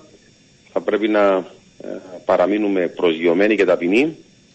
Ε, παραμένουμε μια καινούργια ομάδα με πολλά περιθώρια βελτίωσης όπως είπε και ο προμονητής χθες ε, στις δηλώσεις του ε, και βλέπουμε ε, παιχνίδι με παιχνίδι ξεχωριστά ε, και πλέον ξημερώνει ένας πολύ μεγάλος και πάλι τελικό αυτή τη φορά στην έδρα μας σε ένα κατάμεστο γήπεδο. Είμαι σίγουρος ότι θα εξαντλήσουμε όλα τα διαθέσιμα εισιτήρια της 2.500 συν της 6.000 διαρκείας. Θα έχουμε πολύ κόσμο για να μπορέσουμε να διεκδικήσουμε μια αξιώση στην νίκη απέναντι σε ένα ικανότατο αντίπαλο όπως παρουσιάζει τα τελευταία χρόνια και κυρίως φέτο επαφό. Ναι. Μάλιστα, πρώτο πάμε στο παιχνίδι στην ε, επόμενη αγωνιστική με την Πάφο, μου πεις και εσύ Φανούρια. Να σταθούμε λίγο ακόμη στη χθεσινή ε, νίκη του Απόλλωνα. Ε, ήταν μια νίκη έτσι με κάποια στοιχεία που ε, όπως είπες και εσύ προηγουμένως είναι πάρα πολύ ενθαρρυντικά και αφήνουν πάρα πολύ αισιόδοξα μηνύματα. Δηλαδή ο τρόπος που μπήκε στο παιχνίδι, το τέρμα εκεί εντάξει από έναν που είναι ε, μαέστρος, να το πούμε έτσι, ο Βαλπουενάς σε αυτά. Έτσι το λέμε, μαέστρο. Α, έτσι το λέτε. Ε, σε αυτά τα χτυπήματα φάουλ. Γενικότερα η διαχείριση, το πώς ήρθε και η συνέχεια της αναμέτρησης. Ε, τα στοιχεία αυτά που βγάζει, δεν δέχεται Νομίζω... πολλές επιθέσεις, δεν δέχεται τέρματα η ομάδα, έχει την καλύτερη άμυνα. Εντάξει, νομίζω ότι πλέον βάζει ε, παιχνίδι με παιχνίδι περισσότερο την σφραγίδα του προπονητής μας. Βλέπουμε μια ομάδα με πολύ μεγάλη συνοχή ε, στο τακτικό κομμάτι της, κοντά οι γραμμές της, ε, αμήνεται και επιτίθεται ε, ομαδικός ε, και γενικότερα βγάζει μια πολύ μεγάλη παραγωγικότητα σε ό,τι αφορά την επιθετική της λειτουργία, αρκετές τελικές προσπάθειες, αρκετά δύσκολο κατάπλητη στο αμυντικό κομμάτι, δεν δεχόμαστε αρκετές ευκαιρίες και γενικότερα σε όλα τα παιχνίδια να εξαιρέσουμε τον Μισάουρο με το Αποέλ στην Λευκοσιά, ο Απόλλας είναι η ομάδα που στις αναμετρήσεις του και με τον Άρη και με την ΑΕΛ ελέγχει ε, την, ε, το ρυθμό και τη ροή του αγώνα. Αυτό είναι πάρα πολύ σημαντικό για μας. Ε, σίγουρα δεν περιμέναμε σε τόσο χρονικό διάστημα σύντομο μια καινούργια ομάδα με πολλούς καινούργιους ποδοσφαιριστές και αρκετούς από αυτούς ακόμη να μην έχουν ε, δεν είναι στον, στον απαιτούμενο βαθμό αγωνιστικής ετοιμότητας ε, να παρουσιάζει αυτή την εικόνα. Γι' αυτό και είπε ο προμονητής χθες ότι έχουμε σοβαρά περιθωρία βελτίωσης, έχουμε κάποια κομμάτια να διορθώσουμε, περιμένουμε κάποιους ποδοσφαιριστές να επανενταχθούν με την ομάδα και νομίζω ότι ε, βήμα-βήμα από όλα θα προχωρά. Επαναπάνω, ναι. πρέπει να παραμείνουμε πολύ σοβαροί, πολύ ταπεινοί, γνωρίζουμε ότι είναι δύσκολος ο μαραθώνιος, δεν μας ε, ενδιαφέρει αυτή τη στιγμή η κατάταξη στην παθολογία. Μια εβδομάδα είσαι πρώτος, μετά τέταρτος, έτσι είναι τα αποτελέσματα. Μας ενδιαφέρει να παίρνουμε τους βαθμούς κάθε εβδομάδα ξεχωριστά και θα δούμε τον Μάιο σε ένα πολύ ανταγωνιστικό πρωτάθλημα πόσους βαθμούς θα βάλουμε στο σακούλι μας και τι θα πετύχουμε. Μάλιστα, πάντως είναι αλήθεια, είναι γεγονός, το βλέπουμε γενικότερα και, και από τα μηνύματα που έρχονται κιόλας εδώ, ε, ότι έχει αντιστραφεί πλήρως το κλίμα. Ε, γενικότερα στις τάξεις του κόσμου, έτσι, γιατί υπήρξε μία αμφισβήτηση. Σίγουρα έχει βοηθήσει η ομάδα με την παρουσία της, γιατί ε, τα αποτελέσματα κάποιες φορές μπορεί να ξεγελούν, γενικότερα όμως η αγωνιστική παρουσία της ομάδας, η προοπτική που δίνουν η παρουσία όλων των ποδοσφαιριστών αυτή τη στιγμή. Ε, φαίνεται ότι το ρόστερ μεγαλώνει εβδομάδα με εβδομάδα. Χθες είδαμε τον Μαλεκίδη να κάνει ένα πάρα πολύ καλό παιχνίδι στο αριστερό άκρο της άμυνας. Ε, είδαμε τον Τάνι να αντικαθιστά εκεί τον Χολ. Τον Τάνι πιο παγιός με πολλά παιχνίδια, έστω και αν είναι ε, νεαρός. Έκανε εξαιρετικό παιχνίδι. Ε, και γενικότερα υπάρχει, όπως είπα και πριν, μια ε, ομοψυχία η οποία θυμίζει το 2012 όταν έλαβε την Προεδρία ο κύριος Κίζης. Υπάρχει τρομερός ενθουσιασμός, ναι. υπάρχει συσπήρωση, έχει, απο, έχω, έχει απομονωθεί, έχει εξαλειφθεί πλήρως η τοξικότητα που όπως είπα και την προηγούμενη εβδομάδα πήγε να διαλύσει ο δέχτης Απόλλωνα σε 10 χρόνια ε, και παραπάνω μονιασμένη και με πάρα πολύ υγεία κάθε εβδομάδα θα βλέπουμε το κάθε παιχνίδι ξεχωριστά ναι. για να δούμε τι μπορούμε να πετύχουμε. Μάλιστα. Και για την ώρα, ε, έτσι είναι δεδομένο πως το ρίσκο, γιατί ήταν και ρίσκο η απόφαση να αλλάξετε τόσους πολλούς ποδοσφαιριστές, να αλλάξετε με λίγα λόγια έτσι, πάρα πολύ και σημαντικά το ρόστερ, ε, έχει βγει. Ή τουλάχιστον βγαίνει μέχρι στιγμής; Εντάξει, είναι η τέταρτη φορά που το επιχειρούμε, η πέμπτη φορά, πετύχαμε τις προηγούμενες τέσσερις. Φαίνεται να δείχνει ότι πάμε να το πετύχουμε. Είναι δύσκολο εγχείρημα. Ε, στη αρχή της χρονιάς φοβηθήκαμε ότι ίσως και να μπορούσαμε να χάσουμε τα πάντα. Αλλά ε, φαίνεται ότι έγιναν σωστές επιλογές. Υπάρχει πολύ ταλέντο στην ομάδα, πάρα πολύ ποιότητα, ε, πολύ δίψα και όπως είπα και πριν, έβαλε πάρα πολλά στοιχεία ο κύριος Μιλόγεβιτς γενικότερα ε, στον τρόπο λειτουργίας του ποδοσφαιρικού τμήματο στο Κολόσι ε, που έχει αντιστρέψει αυτή την κατάσταση και βοηθά τους ποδοσφαιριστές να ξεδιπλώνουν ε, τις αρετές τους. Είναι σημαντικό κομμάτι για μας ο κ. Μιλόγιος αυτή τη στιγμή ναι. ε, και ευελπιστούμε να, συνεχίσουμε ε, στην ίδια διαδρομή. Θα έρθουν και τα ε, κακά αποτελέσματα, όμως νομίζω αυτό το οποίο αρέσει στον κόσμο από να προσπαθεί να παίξει το ποδόσφαιρο που του αρμόζει, που, που ε, από τις καταβολές του επιθετικό ποδόσφαιρο να σκοράρει, να κερδίζει. Ε, και αυτό είναι κάτι το οποίο προσπαθούμε στα τελευταία παιχνίδια, αυτό και ο κόσμος ε, το απολαμβάνει. Μάλιστα. Πάμε λίγο. Ε, εντάξει, σχολιάσαμε και προηγουμένως για τον uh, Βαλπουενά, αλλά και αυτή ήταν μια κίνηση που συζητήθηκε πάρα πολύ γιατί να τον πάρεις σε αυτήν την ηλικία των συγκεκριμένων ποδοσφαιριστή κτλ. Είπε και ο ίδιος, έτσι μιλώντας στο περιοδικό του Απόλωνα, ότι είχε αρκετέ προτάσεις, επέλεξε τη δικιά σας ομάδα. Ε, δικαιώνεται πάντως και δικαιώνεστε κι εσείς. Όταν κάνεις προγραμματισμό, ε, υπάρχουν πάντοτε τα ρίσκα. Είτε να αποτύχεις είτε να κερδίσεις. Ε, έτσι είναι το ποδόσφαιρο. Εδώ τεράστιοι λόγοι που έχουν ξοδέψει 4 εκατομμύρια και δεν έχουν τερματίσει στην πρώτη τετρά του πρωταθλήματος. Δεν έχουν πάρει κάποιο τίτλο. Ε, πιστεύαμε ότι η αξία του υποδοσφαιρική, βλέποντας και πέρσι τον ποδοσφαιριστή στον Ολυμπιακό, έστω για τα μισά ώρα του, ε, που είχε περίπου χίλια λεπτά, δεν κάνω λάθος συμμετοχές, είχε 30 λεπτά αναπαιχνίδι, ότι όταν εκεί μπορούσε να διαφοροποιήσει η ροή ενός αγώνα, που ε, το ελληνικό πρωτάθλημα τα τελευταία χρόνια είναι κατά πολύ καλύτερο από το δικό μας, ε, σίγουρα θα μπορούσε να το πράξει ε, και στον Απόλλωνα και στο Κυπριακό Ποδόσφαιρο. Και νομίζω αυτό το ρίσκο, έστω και στην αρχή κάποιοι ε, το είδαν με ε, αμφισβήτηση. Ναι. Νομίζω ότι ο ποδοσφαιριστής με την παρουσία του και δεν είναι τα δύο γκολ με απευθεία στην φάουλ, είναι γενικότερα ο, ο τρόπος που συμπεριφέρεται στην ομάδα, ε, πρώτος στις προπονήσεις, ε, υπόδειγμα χαρακτήρα, απίστευτος επαγγελματίας. Ε, νομίζω ε, δικαιώνει και επιστοποιεί γιατί κάνει τέτοια πολύ μεγάλη καριέρα στο ξέρω ποδοσφαιριστή. Ναι. Μάλιστα. Και όπως μας λέει και ένας φίλος εδώ 171 είναι ένας δεύτερος προπονητής λέει. Μιλάει και στους νέους και έχει έτσι Σίγουρα μια έχει πάρα πολύ καταλυτικό σωστή ρόλο- επαφή είναι εκεί στα καταλυτικό αποδητήρια. ρο- Ναι. Καταλυτικό ρόλο στα αποδητήρια, αλλά νομίζω ότι ε, η μεγάλη μορφή του φετινού Απόλλωνα είναι ο Χάμπος. Ε, κάνει τα πάντα, κάνει την καλύτερη χρονιά της καριέρας του ε, και μπορούμε να πούμε ότι είναι ο καλύτερος Κύπριος αυτή τη στιγμή με διαφορά από τον δεύτερο σε ό,τι αφορά σε απόδοση. Είναι ασύλληπτος και μας οδηγεί εκτός ασφαλού. Είναι κάθε παιχνίδι είναι και πιο απολαυστικός. Ε, τα κάνει όλα. Νομίζω έχει αντιληφθεί πλήρως ότι φέτος είναι η χρονιά όπου, στην οποία θα πρέπει να υπομειστεί τον ρόλο του ηγέτη. Έτσι ήταν μαζί με τον ε, Πίτσα για τα προηγούμενα χρόνια, αλλά ε, φέτος νομίζω ο ίδιος έχει αντιληφθεί ότι ήρθε η στιγμή να κουβαλήσει ε, τον Απόλλωνα ε, γιατί πράγματι κάνει απίστευτα πράγματα και τον απολαμβάνει. Ναι. Μάλιστα. Ε, μ, ο Νταρίκουα δέχθηκε κίτρινη, συμπλήρωσε κάρτες. Από ποιον παιχνίδι θα απουσιάζει; Αύριο θα ληφθεί απόφαση από τον κύριο Μιλόγετη. αύριο. Μάλιστα. Ο Κολ είχε γίνει αναγκαστική αλλαγή. Ο Γιούρτσεβιτς δεν αγωνίστηκε, ήταν εκτός. Τι γίνεται με Σαγκάλ. Νομίζω να περιμένουμε το ιατρικό report του προπονητή, του, του ιατρού με συγχωρείτε του κ. Κακαβελάκη, αύριο το πρωί, για να σας μεταφέρουμε τα νεότερα.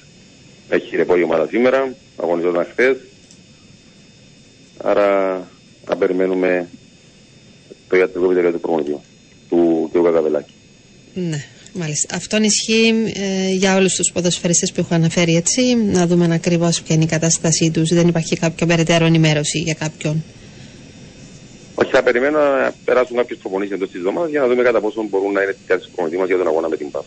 Ναι. Αυτά συνήθως ξεκαθαρίζουν από την προπόνηση της ε, Πέμπτης και μετά. Μμμ, Ναι. Μάλιστα, έναν πάρα πολύ σημαντικό παιχνίδι είναι έτσι το επόμενο. Είναι και ευκαιρία σήμερα να κάνετε κατασκοπία, όπως λέμε, της Παφού. Αν και προφανώς θα την έχετε μελετήσει και από προηγούμενους αγώνες. Σίγουρα είναι δουλειά του ε, προπονητή μας μαζί με το επιτελείο του. Αυτό το οποίο ε, πρέπει να κάνουμε ως ομάδα είναι να επικεντρωθούμε στον πολύ δύσκολο αγώνα με την Πάφο στη, ε, στο ΑΜΕΓΑ. Παραπάνω θέλω τον κόσμο ε, να κάνουμε ε, ρεκόρ προσέλευση. Αυτό είναι η απέτηση της ομάδας. Να γεμώσουν το γήπεδο, το αξίζουν οι υποσχέσεις μας, το αξίζει το τεχνικό επιτελείο, το αξίζει ο κόσμος του Απόλλωνα να, να δώσουν στην ομάδα την επιπλέον όθηση για να φτάσουμε σε μια ακόμη υπερπολίτιμη νίκη. Να εξαντλήσουμε κάθε διαθέσιμο εισιτήριο ε, για να καταστούν ο επιπλέον ποδοσφαιριστής που χρειαζόμαστε για να φτάσουμε στη νίκη. Ναι. Ωραία, σε ευχαριστώ πάρα πολύ. Ε, να σε καλά, Φανούρη, καλή συνέχεια, καλό υπόλοιπο. Αυτά ε, και για το ρεπορτάζ του Απόλλωνα.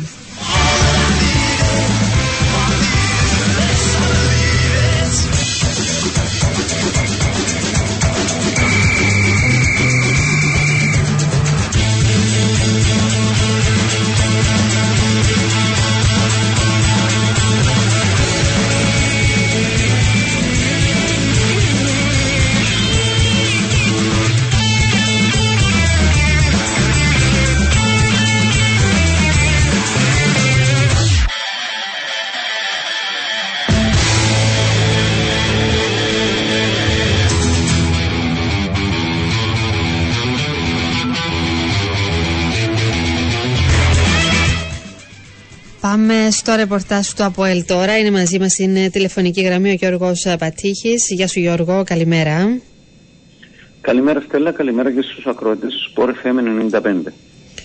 Μάλιστα και το ΑΠΟΕΛ συνεχίζει από επιτυχία σε επιτυχία. Είναι αντιληπτό ότι βρίσκεται σε ανωδική πορεία. Και μ, έχω την εντύπωση κιόλας ότι βελτιώνεται από παιχνίδι σε παιχνίδι.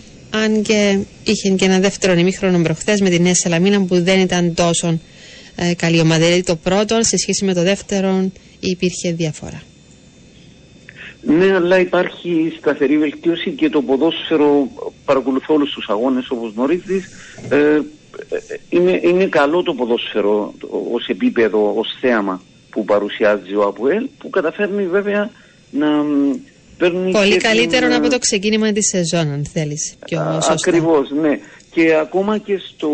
Είναι, είναι σωστή η επισήμανση σου, δεν θα διαφωνήσω ότι ήταν πολύ καλύτερος ο πρώτο ημιχρό του αγώνα με τη Νέα Σαλαμίνα με 11 τελικές προσπάθειες, 5 στο στόχο, αλλά είχε άλλες ε, 8 τελικές προσπάθειες στο δεύτερο ημιχρόνο που είχε ε, κομπάσει κάπως ο, ο ρυθμός του, ο καλός που είχε ε, στο πρώτο.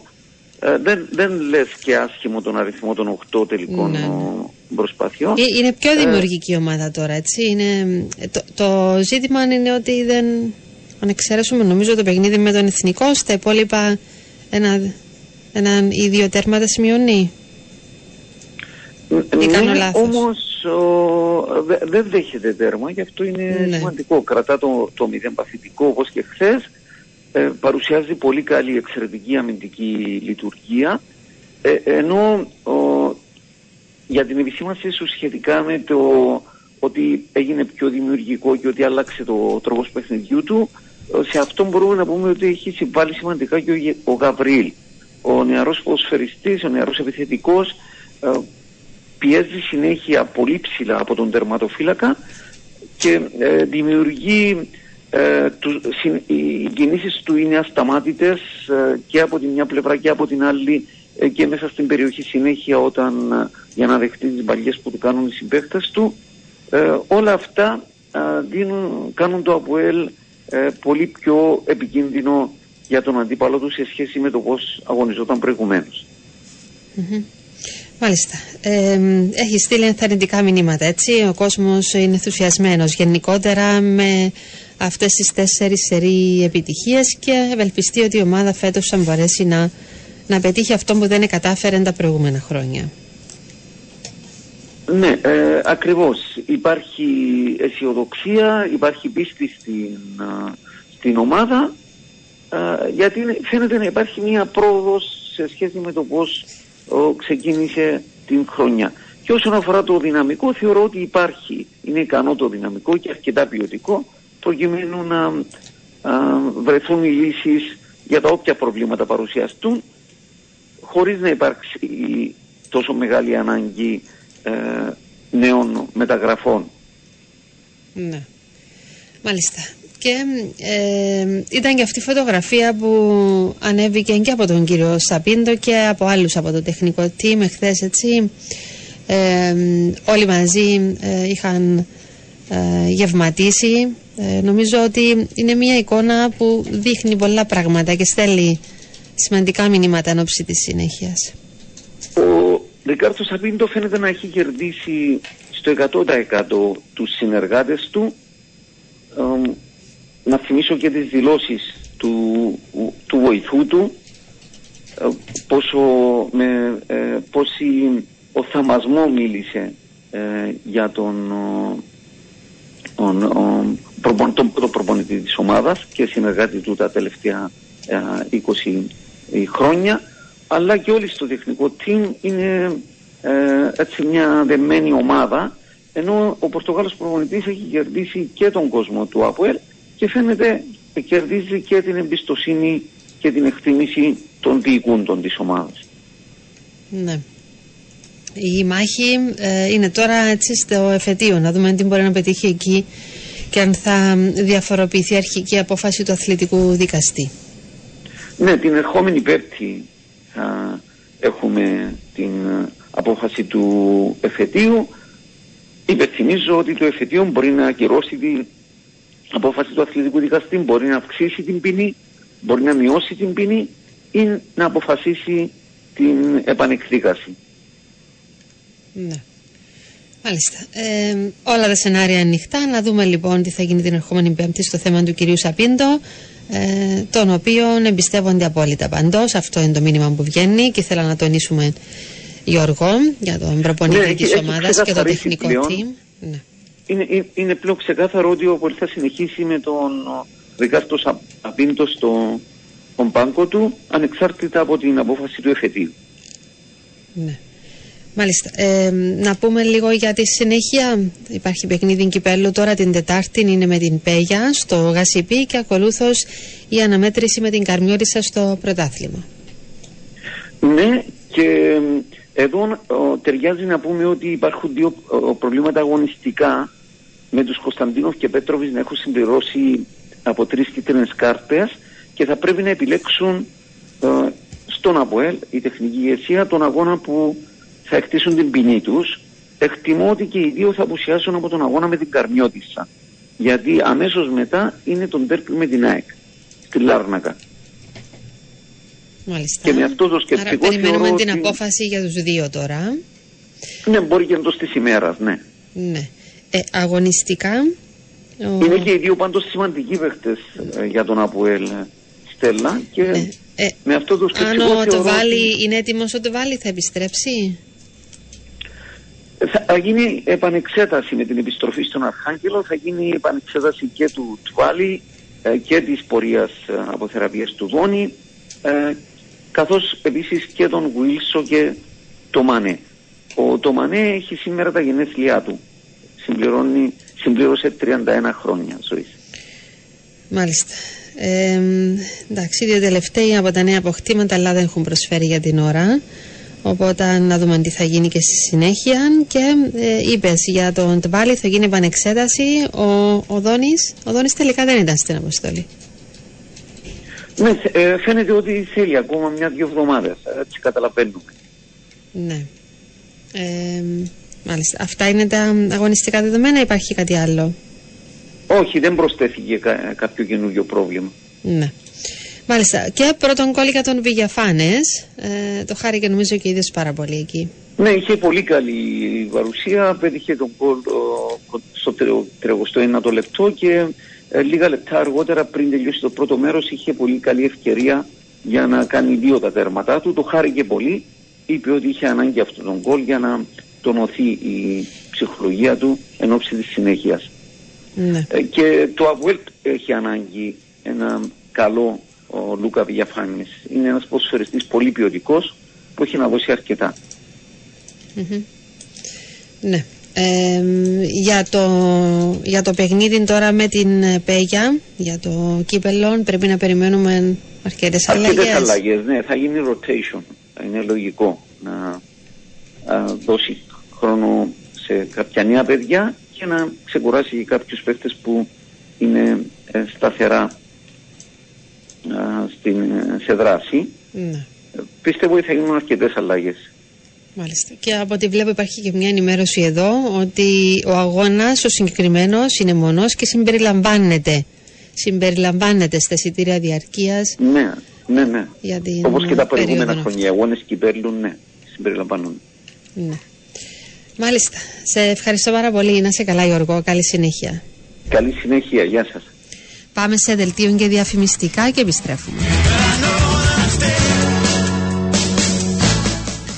Επιστρέψαμε και δίνουμε συνέχεια στην εκπομπή μας. Για την ΑΕΚ θα έχουμε αύριο ρεπορτάζ. Η ΑΕΚ που πέτυχε ε, νίκη με το εντυπωσιακό 5-0 μάλιστα απέναντι στην ε, που συνεχίζει να απογοητεύει ο Πέρε Πόνς είναι ένας ποδοσφαιριστής που ε, επιστρέφει σίγουρα στο επόμενο παιχνίδι που είναι και εντέρπι με την Ομόνια στο Γασιπί και θα δούμε και την κατάσταση των υπολείπων που ήταν ε, τραυματίες και δεν ήταν εκτός αποστολής. Υπάρχει φυσικά πολύ μεγάλη ικανοποίηση για τον Σολ, πέτυχε hat-trick και έφτασε, συγχωρείτε, τα εννέα τέρματα συνολικά. Εξαιρετικό γκολ και από τον Ντίμερς, επίσης σπουδαίος ποδοσφαιριστής στο ρόστερ της ΑΕΚ Ολλανδός. Και ο Γκιούρτς, ο οποίος ήρθε από τον πάγκο και σκόραρε και αυτός.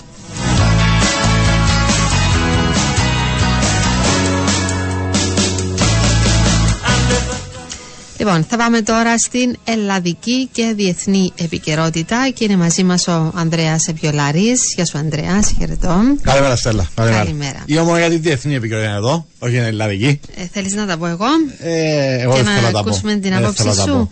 Αν και τι να πεις και τι να σχολιάσεις. Νομίζω να μην πούμε τίποτε θα ήταν το πιο σωστό, διότι κουραστήκαμε αυτόν το σκηνικό. Κάθε φορά τα ίδια και χειρότερα. Κάθε φορά Είναι απίστευτο αυτό που συμβαίνει. Και συμβαίνει σε μια περίοδο που υποτίθεται ξαναπαίρνει τα πάνω του ελληνικό ποδόσφαιρο.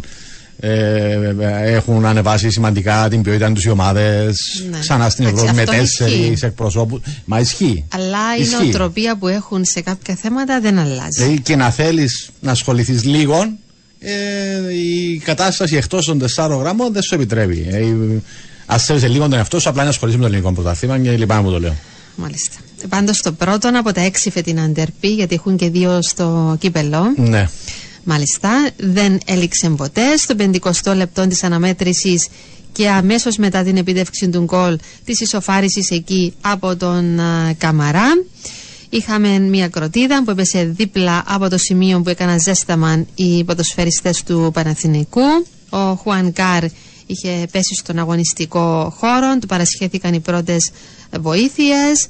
Ε, στη συνέχεια ναι, μεταφέρθηκε στα αποδητήρια με φορείο και αργότερα πήγε και στο νοσοκομείο.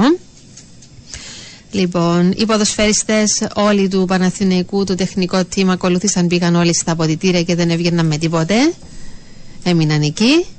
Ε, δεν ξέρω, υπήρξαν έντονες διαβουλεύσεις. Ε, ακούσαμε και εμείς να λέγεται ότι ο διαιτητής είχε να αποφασίσει τελικά να επαναρχίσει τον αγώνα. Οι παίχτες του Ολυμπιακού είχαν πάει στον αγωνιστικό χώρο και μ, έκαναν εκεί την προθέρμασή τους κτλ.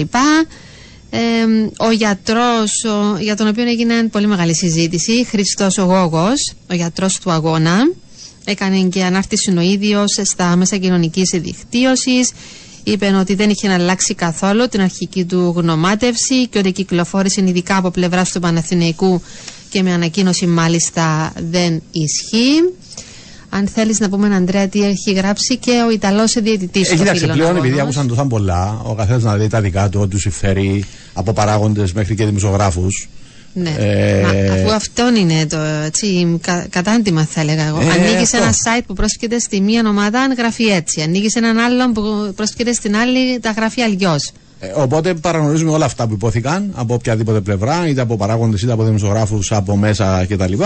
Ε, και μένουμε στην έκθεση του, του, του διαιτή που θεωρώ είναι ότι πιο ε, ουδέτερων και αντικειμενικών ε, είδαμε αυτέ Για τι το επίμαχο 12-15. σημείο εκεί. Ναι, για το επίμαχο σημείο λέει ότι αφού αναφέρθηκε στο, στο, στο γεγονός που προκάλεσε και την προσωρινή διακοπή ε, του αγώνα, επέστρεψε στα αποδητήρια και λίγα λεπτά μετά την επιστροφή στα αποδητήρια μίλησε με τον γιατρό του αγώνα. Το οποίο μάθαμε και το όνομα του και το επίθετο του και το παρελθόν του και τι υποστηρίζει, τι δεν αμέσως, υποστηρίζει. ναι, ναι, αμέσως ναι. όλα τα έχουν βγάλει στη φόρμα. Ε, αφού μίλησε λοιπόν με τον γιατρό του αγώνα, ο γιατρός του είπε ότι ο παίχτης του Παναθηναϊκού, το νούμερο 3, δηλαδή ο Χουάνκαρ, από το θόρυβο της κροτίδας είχε προσωρινή απώλεια ανακοή στο αριστερό του αυτή. Αυτή ήταν η ενημέρωση η πρώτη που είχε ο, ο Ιταλός διαιτή από τον γιατρό α, του αγώνα. Μετά από μία ώρα, ο γιατρός επισκέφθηκε ξανά τον παίχτη του Παναθηναϊκού ε, και μετέφερε του Ιταλού διαιτή ότι ο παίχτης του Παναθηναϊκού νιώθει καλύτερα. Ε, αλλά πάλι δεν μπορούσε να σταθεί όρθιο σύμφωνα με τον ίδιο τον ποδοσφαιριστή. Και ο ιατρό του αγώνα δεν μπόρεσε να αποφασίσει αν ο Χουάνκαρ ήταν ικανός ή όχι να αγωνιστεί με τα ιατροτεχνολογικά μέσα που είχε στο γήπεδο, όπως αναφέρει στην έκθεσή του. Άρχισε λοιπόν, συνεχίζει να γράφει την ε, συνημένη δήλωση στις 10 και 10 και την υπέραψε 40 λεπτά αργότερα, δηλαδή γύρω στις 11. Και επειδή οι δύο ομάδες πίεζαν τον γιατρό του αγώνα να αλλάξει την απόφασή του και επειδή είχαν περάσει περισσότερες από δύο ώρες από την προσωρινή διακοπή, γύρω στις 11 και 5 επικοινώνησα με τους συλλόγους, τον παρατηρητή της Super League και την αστυνομική αρχή ότι από τη μεριά μου δεν υπήρχαν οι προποθέσει για να ξαναρχίσει ο αγώνας. Ε, και, και πλέον το παιχνίδι πάει στις δικαστικές αίθουσες, εκεί θα κρυθεί η τύχη του και νομίζω το σημείο κλειδί που θα δώσει, ε, που θα οδηγήσει τέλος πάντων το δικαστικό σώμα στην όποια απόφαση θα πάρει είναι αν όντως τραυματίστηκε ο Χουάνκα, πόσο τραυματίστηκε και αν μπορούσε να συνεχίσει ή όχι το παιχνίδι. Ε, Κυκλοφορεί και μια ιατρική Έχει γνωμάτευση. υποστεί πάντως μερική απώλεια ανακοής και ε, διάσηση λαβυρίνθου. Αυτή ήταν η διάγνωση. Όχι από τον γιατρό του γηπέδου, από τον γιατρό Ναι, που πήγε της μετά κλινικής που αργότερα. πήγε μετά ο, ο ποδοσφαιριστής του Παναθηναϊκού. Ναι. Ε, τώρα, αν μπορούσε ή όχι, εγώ θεωρώ ότι τα παιχνίδια πρέπει να κρίνονται στον αγωνιστικό χώρο. Ναι. Και εγώ συμφωνώ, αλλά εντάξει, υπάρχουν, υπάρχουν και κανόνες. Κανονισμοί. Σιγά στη Ελλάδα δεν τους συμφέρει τους εφαρμόζουν γενικότερα. Έχουμε δει να διακόπτονται παιχνίδια και να μηδενίζονται ομάδες για λιγότερο σωρά πράγματα. Ε, τι να σου πω. Ε, βρήκε την αφορμή και ο Παναθηναϊκός, εντάξει έγινε και αυτό που έγινε. Ε, έπρεπε να βγουν να συνεχιστεί νομίζω το παιχνίδι. Από εκεί και πέρα είναι θέμα του πώς κρίνει και πώς βλέπει τα πράγματα καμιά φορά η κάθε ομάδα. Τώρα ήταν τέτοιο σοβαρό το πρόβλημα, αφού είχε και άλλους ποδοσφαιριστέ εκεί. Ε, εντάξει, δεν πάει έτσι όμως. Υπάρχουν κανόνες. Όταν τραυματιστεί παίχτη. Ενώ ήταν τόσο σοβαρό το πρόβλημα. Ε, δεν ξέρω, δεν ξέρω. Δηλαδή, είναι, ήταν γι' τόσο αυτό η λέω κατάσταση ότι είναι, η απόφαση είναι κυρίως ιατρική εδώ. Αν αποφάσισε ο διαιτή, αν ο παίχτης δεν μπορούσε να συνεχίσει, με βάση τον κανονισμό, ναι, διακόπτει το παιχνίδι, μηδενίζεται η ομάδα ε, που είναι επέτεια για τον τραυματισμό του, του παίχτη. Είτε είναι βασικός, είναι στον πάγκο, είναι οτιδήποτε άλλο. Εντάξει, είναι πολλά τα ερωτήματα. Από εκεί και πέρα δεν μπορούμε να προσθέσουμε ή να αφαιρέσουμε ή οτιδήποτε άλλο, Αντρέα. Να, να δούμε ακριβώς πώς θα Ναι. πάνε τα πράγματα και πότε θα βγει η απόφαση για αυτόν το παιχνίδι. Αν θα καταλογιστεί σε κάποια ομάδα και τι μπορεί να γίνει στη συνέχεια. Ναι. Ε, στα υπόλοιπα. Στα υπόλοιπα, εντάξει, ο Πάουκ και η ΑΕΚ κερδίσαν άνετα. Η ΑΕΚ 0-3 τον Αστέρα στην Τρίπολη, ο Πάουκ 2-0 το Σέδρα στον Ατρόμητο. Ε, και από τη στιγμή που δεν είχε αποτέλεσμα το παιχνίδι στο Καραϊσκάκης, ανέβηκαν και οι δύο στη δεύτερη θέση, στο πλήν έναν από τον Ολυμπιακό, στο συν δύο από Παναθηναϊκό και εκκρεμεί να δούμε τι θα γίνει με το ντέρπι αιωνίων. Ε, Έχουν και υποχρεώσεις οι ομάδες αυτήν την εβδομάδα, την Πέμπτη. ναι, τε- και οι τέσσερις Ναι. ομάδες παίζουν στα κύπελα Ευρώπης. Ε, ο ο Ολυμπιακός παίζει με την, ε, με την West Ham. Ναι, στον ε, η Καραϊσκάκης. οποία χθες ιτήθηκε 4-1 βαριά ήτσα από την Αστον Βίλα. Στο Καραϊσκάκης είναι το παιχνίδι. Η ΑΕΚ παίζει στο Βελοντρόμ με την Μαρσέιχ. Ο Παναθηναϊκός υποδέχεται τη Ρεν. Ε, και ο Πάοκ Στη λεωφόρο δεν είναι, δεν άλλαξε κάτι. Στη λεωφόρο. Στη λεωφόρο. Ναι. Και ο, ο Πάοκ για το Conference League παίζει Σκοτία με την ε, Αμπερτίν. Όλα τα παιχνίδια την Πέμπτη. Την Πέμπτη, ναι. Μάλιστα.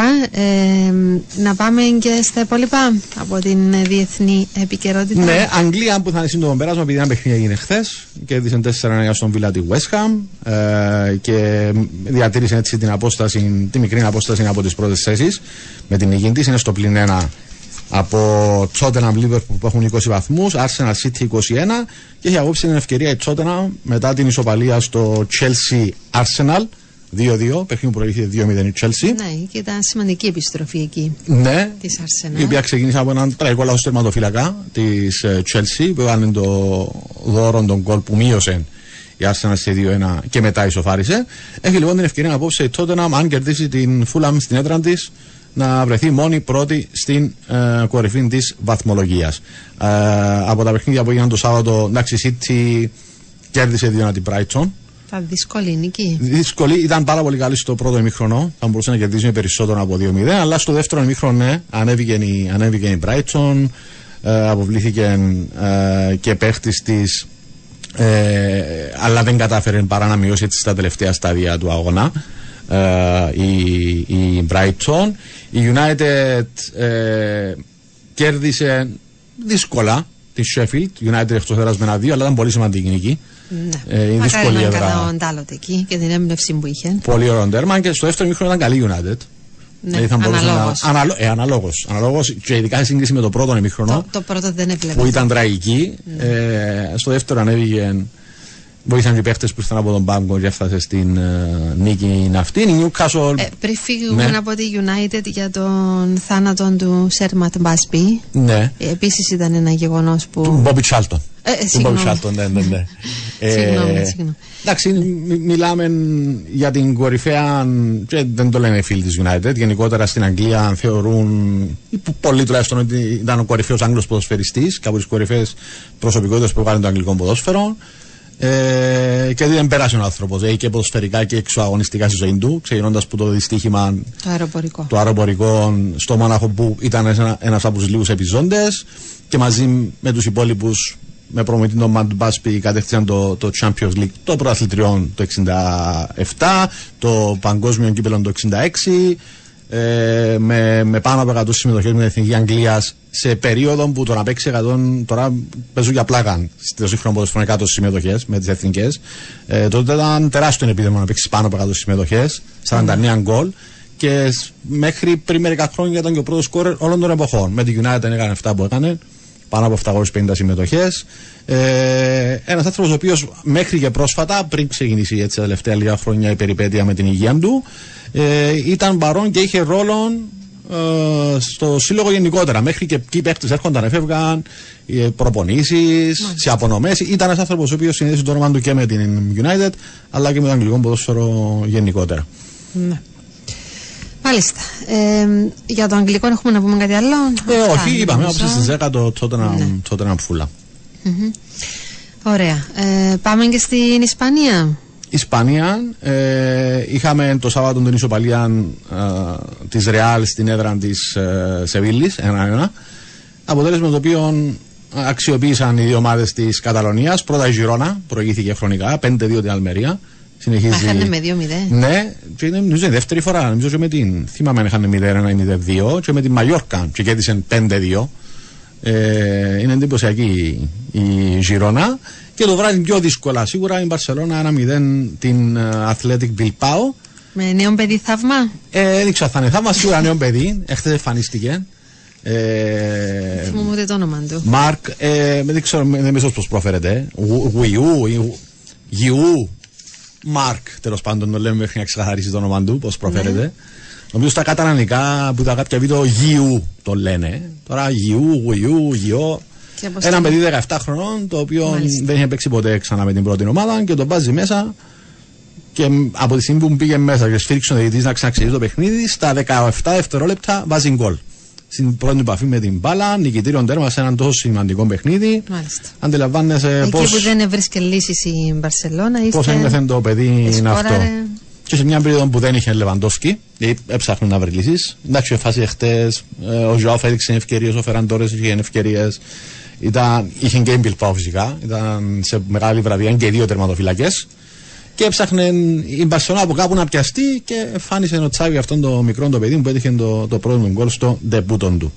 Ε, για τον Λεβαντόσκι παρεπτόντω, λέγεται ότι μάλλον θα είναι έτοιμος για τον Τέρκ με τη Ρεάλ, που είναι Σάββατο είναι Κυριακή. Θυμάμαι 28 Σάββατο. 28 είναι Σάββατο. Νομίζω 28 Σάββατο είναι το παιχνίδι. Ε, ότι μάλλον θα είναι. Το απόγευμα. Ε, ότι μάλλον θα είναι στην αποστολή.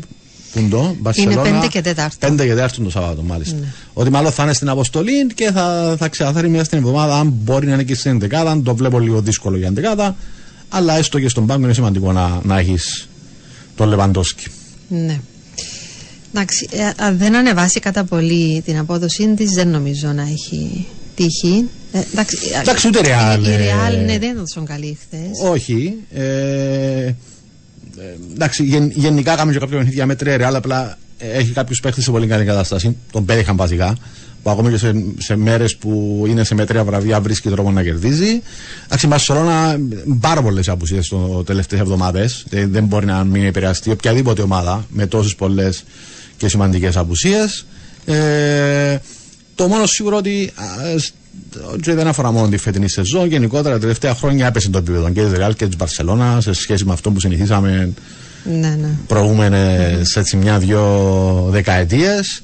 Αλλά μη τι άλλο παρακολουθούμε μέχρι στιγμής έναν ανταγωνιστικό, έτσι, μια ενδιαφέρουσα μάχη για τον, για τον τίτλο. Ιταλία. Ιταλία, εχθές η Juventus κέρδισε τη Μίλαν εκτός έδρας στο Σαν Σύρο 1-0. Ε, εκμεταλλεύτηκε και το γεγονός ότι η Μίλαν έπαιζε από το πρώτο ημίχρονο με 10 παίχτες. Αποβλήθηκε ο, ο Τιό, ο Γάλλος. Ε, και κατάφερε να κερδίσει με έναν γκολ του Λοκατέλη στο δεύτερο ημίχρονο. Ε, μια νίκη που έτσι μπερδεύει λίγο τα πράγματα στην κορυφή. Ξαναπέρασε πρώτη Ιντερ. Σχεδόν κάθε εβδομάδα ε, εναλλάσσονται στην κορυφή Ιντερ και Μίλαν. Αλλά αυτή τη στιγμή μείωσε και η Juventus. Έχει 22 Ιντερ, 21 βαθμούς η Μίλαν, 20 η Juventus, 17, 17 η Φιρεντίνα, η οποία παίζει απόψε και μπορεί να πιάσει η Juventus στην uh, τρίτη θέση. Uh, παίζει, uh, φιλοξενεί την Εμπολή, το τελευταίο μέχρι της αγωνιστικής. Η Ρώμα χθε δύσκολα στο τέλος του 90 κέρδισε ένα 0 τη Μόντσα σε Κάτι παιχνίδι. έγινε με τον Μουρίνιο. Αποβληθήκε πάλι. Αποβληθήκε Γιατί; πάλι. Διαμαρτυρεί Εδώ- του. Ε, ναι, διαμαρτυρήθηκε. Ε, διαμαρτυρήθηκε βασικά. Χειροκροτούσε ηρωνικά, έκαμε γκριμάτσε του αντίπαλου προμηθευτή ότι κλαίει. Ε, ο γνωστός Μουρίνιο, ο γνωστός αγαπημένος Μουρίνιο. Έχασαμε το μέτρο για πόσες φορές είχε αποβληθεί μέσα στο 23, ε, εξωτεάρτη πέμπτη φορά που είχε αποβληθεί. Θυμίζω και στην Ευρώπη είναι τιμωρημένος με τρεις αγωνιστικές από πέρσι ε, ο Μωρινιό. Ε, αλλά αν μη τι άλλο κατάφερε να κερδίσει δεν αλλάζει ο άνθρωπος. η Ρώμα με, με ένα μηδέν χθε στην Μόντσα. Ωραία. Και στη Γερμανία, εντάξει, ε, πάνω κάτω τα ίδια εκεί. Ε, η, η Leverkusen συνεχίζει να, να είναι στην πρώτη θέση, να εντυπωσιάζει. Είναι, είναι η ομάδα έκπληξη της Bundesliga και όχι μόνο φέτος. Με το ποδόσφαιρο που παίζει και με τις νίκες που, που παίρνει. Δεν ξέρω αν θα μείνει μέχρι εκεί και να διεκδικήσει το πρωτάθλημα. Αλλά αυτή τη στιγμή είναι στην πρώτη θέση. Αίτητη με 7 νίκες, μια ισοπαλία, 22 βαθμοί. Δεύτερη είναι η επίση εντυπωσιακή Στουτκάρδη και μετά ακολουθούν Bayer και Dortmund.